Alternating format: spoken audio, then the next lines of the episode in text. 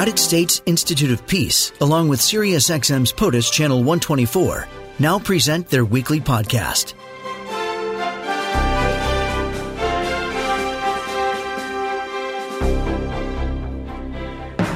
Frank Aum is senior expert on Northeast Asia at the U.S. Institute of Peace, here to talk a little North Korea. Good morning, Frank. Good morning, Julie. Appreciate you being here.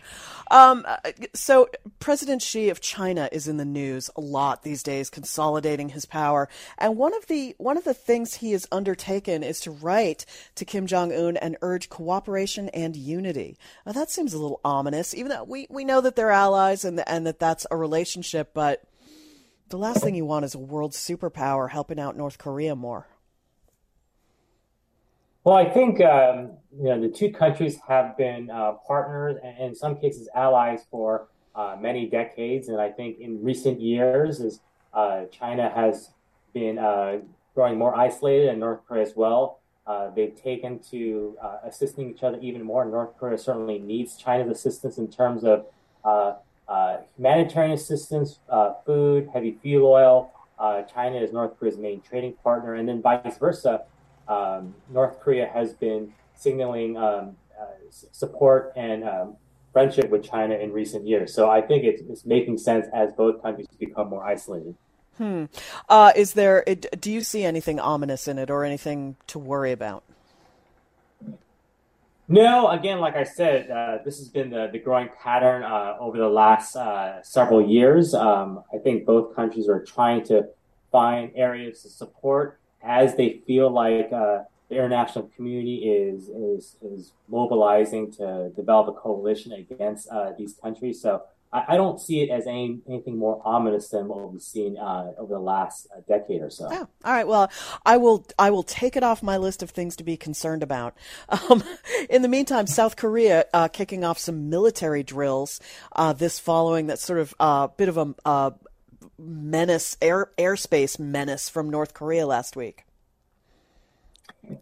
Right. I, so over the last several months, North Korea has been conducting uh, many provocative activities, uh, 40 ballistic missile tests uh, this year, which is the most in any year for North Korea, uh, as well as uh, artillery exercises and uh, air exercises as well. And a lot of these are meant to uh, signal its displeasure with recent actions taken by the United States and South Korea. Uh, the alliance has conducted uh, its own uh, military exercise to demonstrate their resolve against the North Korean threat, including uh, a trilateral anti-submarine uh, exercise with Japan, as well as the, the, the, bigger major exercise that's conducted in August. Um, so there's many reasons why North Korea conducts these activities, including protesting uh, things that are done uh, by the United States and South Korea, but also to demonstrate its military deterrence. Um, they know that they're likely won't be engaging with the United States in the near future, uh, so they've uh, set upon a military development plan uh, that focuses on increasing its deterrence capabilities. And also, they think, you know, in the in the chance that they do uh, return to negotiations with the United States, they want to be able to increase their leverage, increase its arsenal, so that they may be able to have some things to negotiate away when they are in talks with the United States. And uh, some of the things that they would like uh, are those sanctions to be lifted and other moves by the United States. Yes. So remember uh, back in uh, February 2019 in Hanoi, um, this was the last uh, major set of negotiations that North Korea had with the United States. They were expecting uh, a lot of things in return for some of the things that they had offered back in 2018. Um, they were hoping for some uh, uh relief of major sanctions that were imposed on North Korea uh, since 2016 that would allow them to continue their uh, export industry. Uh, the U.S. decided in Hanoi that that deal wasn't uh, good for the United States and the international community.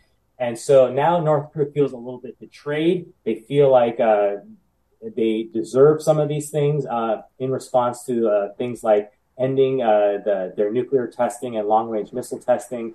So um, they're trying to hold, hold, out for talks that are on better terms for North Korea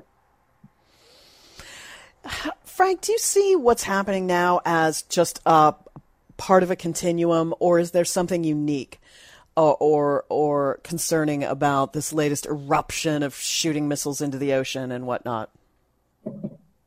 Yeah, I, I don't want to say that we, we, are becoming desensitized to these activities, uh, but they do uh, fall into a broader pattern that North Korea has, which is that they want to uh, create a crisis in order to pressure the United States back into talks on their own terms, right? And this is something that they've done for, for many years. Uh, it's not a healthy pattern to get into, um, but oftentimes it works because, uh, the, at least at the current moment, the U.S. has many other things to worry about, you know, China, uh, Ukraine, and so uh, uh, the U.S. has other priorities. And North Korea feels like it needs to get back on the agenda, similar to how it was during the Trump administration in 2018, uh, by conducting these provocative acts that get on the U.S. radar uh, and, and, and signals uh, that North Korea is uh, a concern to be dealt with, right? And sometimes you need to do provocative acts so that the media focuses on you. Again, it's not a healthy pattern to get into, and I think uh, we need to try to think of a new way to get around it. Frank Aum is senior expert on Northeast Asia at the U.S. Institute of Peace. Thank you so much for joining me this morning. Thank you, Julie. Great to talk. This podcast has been brought to you by the United States Institute of Peace and SiriusXM's POTUS, Channel 124.